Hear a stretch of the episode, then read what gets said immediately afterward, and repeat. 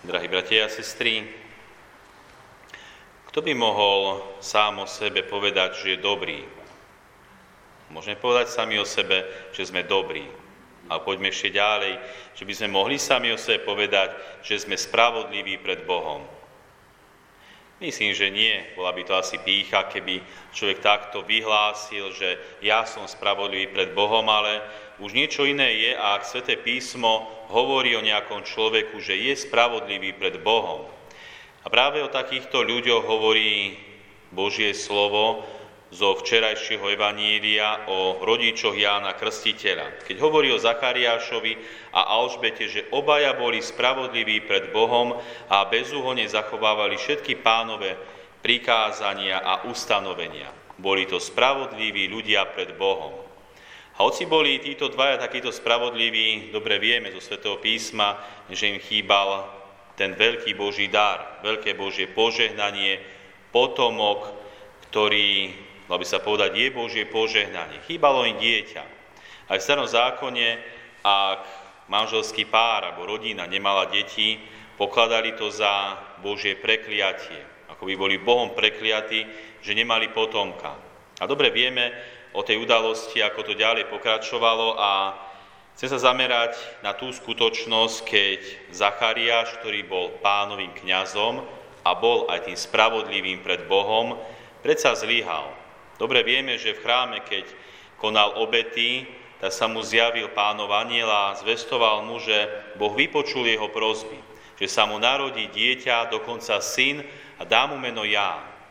A poznáme dobre aj tú reakciu Zachariáša, keď, dalo by sa povedať, neveril tomuto anielovi. Dal, dalo by sa povedať, bolo to pre neho neuveriteľné, aby on, starec, jeho manželka, ktorá bola neplodná, tiež už bola starená, aby oni mohli mať dieťa.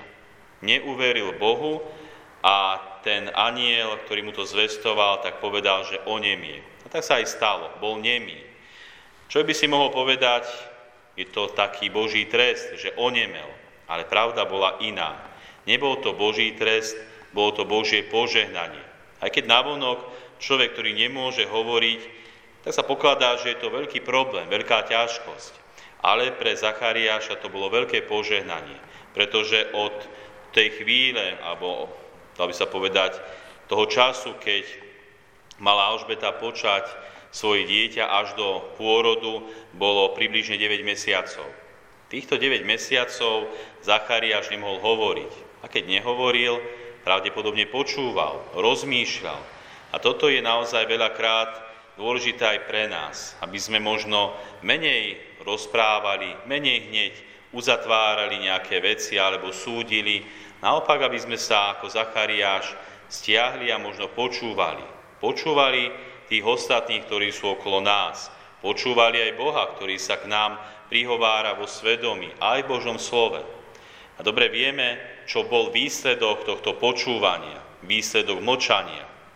Ten výsledok bol, že keď podľa dnešného Evanielia prišli podľa tradícia, vlastne aj zákona, na 8. deň Jana obrezať a chceli mu dať meno Zachariáš po jeho otcovi, tak najprv jeho matka a potom aj sam Zachariáš povedal, nie bude sa volať Ján. Dalo by sa povedať, postavili sa proti spoločnosti, proti nejakej mentalite alebo proti sa tej spoločnosti, ktorá tradične nazýva prvorodeného po jeho otcovi. Ale Zachariáš, keďže dobre rozmýšľal, dobre počúval, dobre si uvedomil, že toto už není vôľa spoločnosti, dokonca ani vôľa samotného Zachariáša. Toto je už vôľa samotného Boha, aby sa to dieťa volalo Ján. Tak to chcel Boh. Preto aj my, milí bratia a sestry, myslím, že Pán Boh nás veľakrát navštíví rôznymi situáciami. Navonok by sme ich mohli vyhodnotiť ako ťažké, možno ako kríž, možno ako utrpenie, možno ako niečo, čo nám nedáva zmysel. Ale predsa viac počúvajme, viac rozmýšľajme, viac sa modlíme a verím, že nájdeme aj v tých našich situáciách isté Božie požehnanie, riadenie. Tak ako to bolo v tom, alebo v prípade Zachariáša, otca Jana Krstiteľa. A vidíme, že hneď prvé slova, ktoré Zachariáš povedal, ako sme počuli, velebil Boha. Prehovoril a velebil Boha. Sám si uvedomil, že toto celé riadi Boh. Už to neriadi človek alebo nejaká spoločnosť, riadi to Boh. Kiež by aj naše životy takto riadil Boh.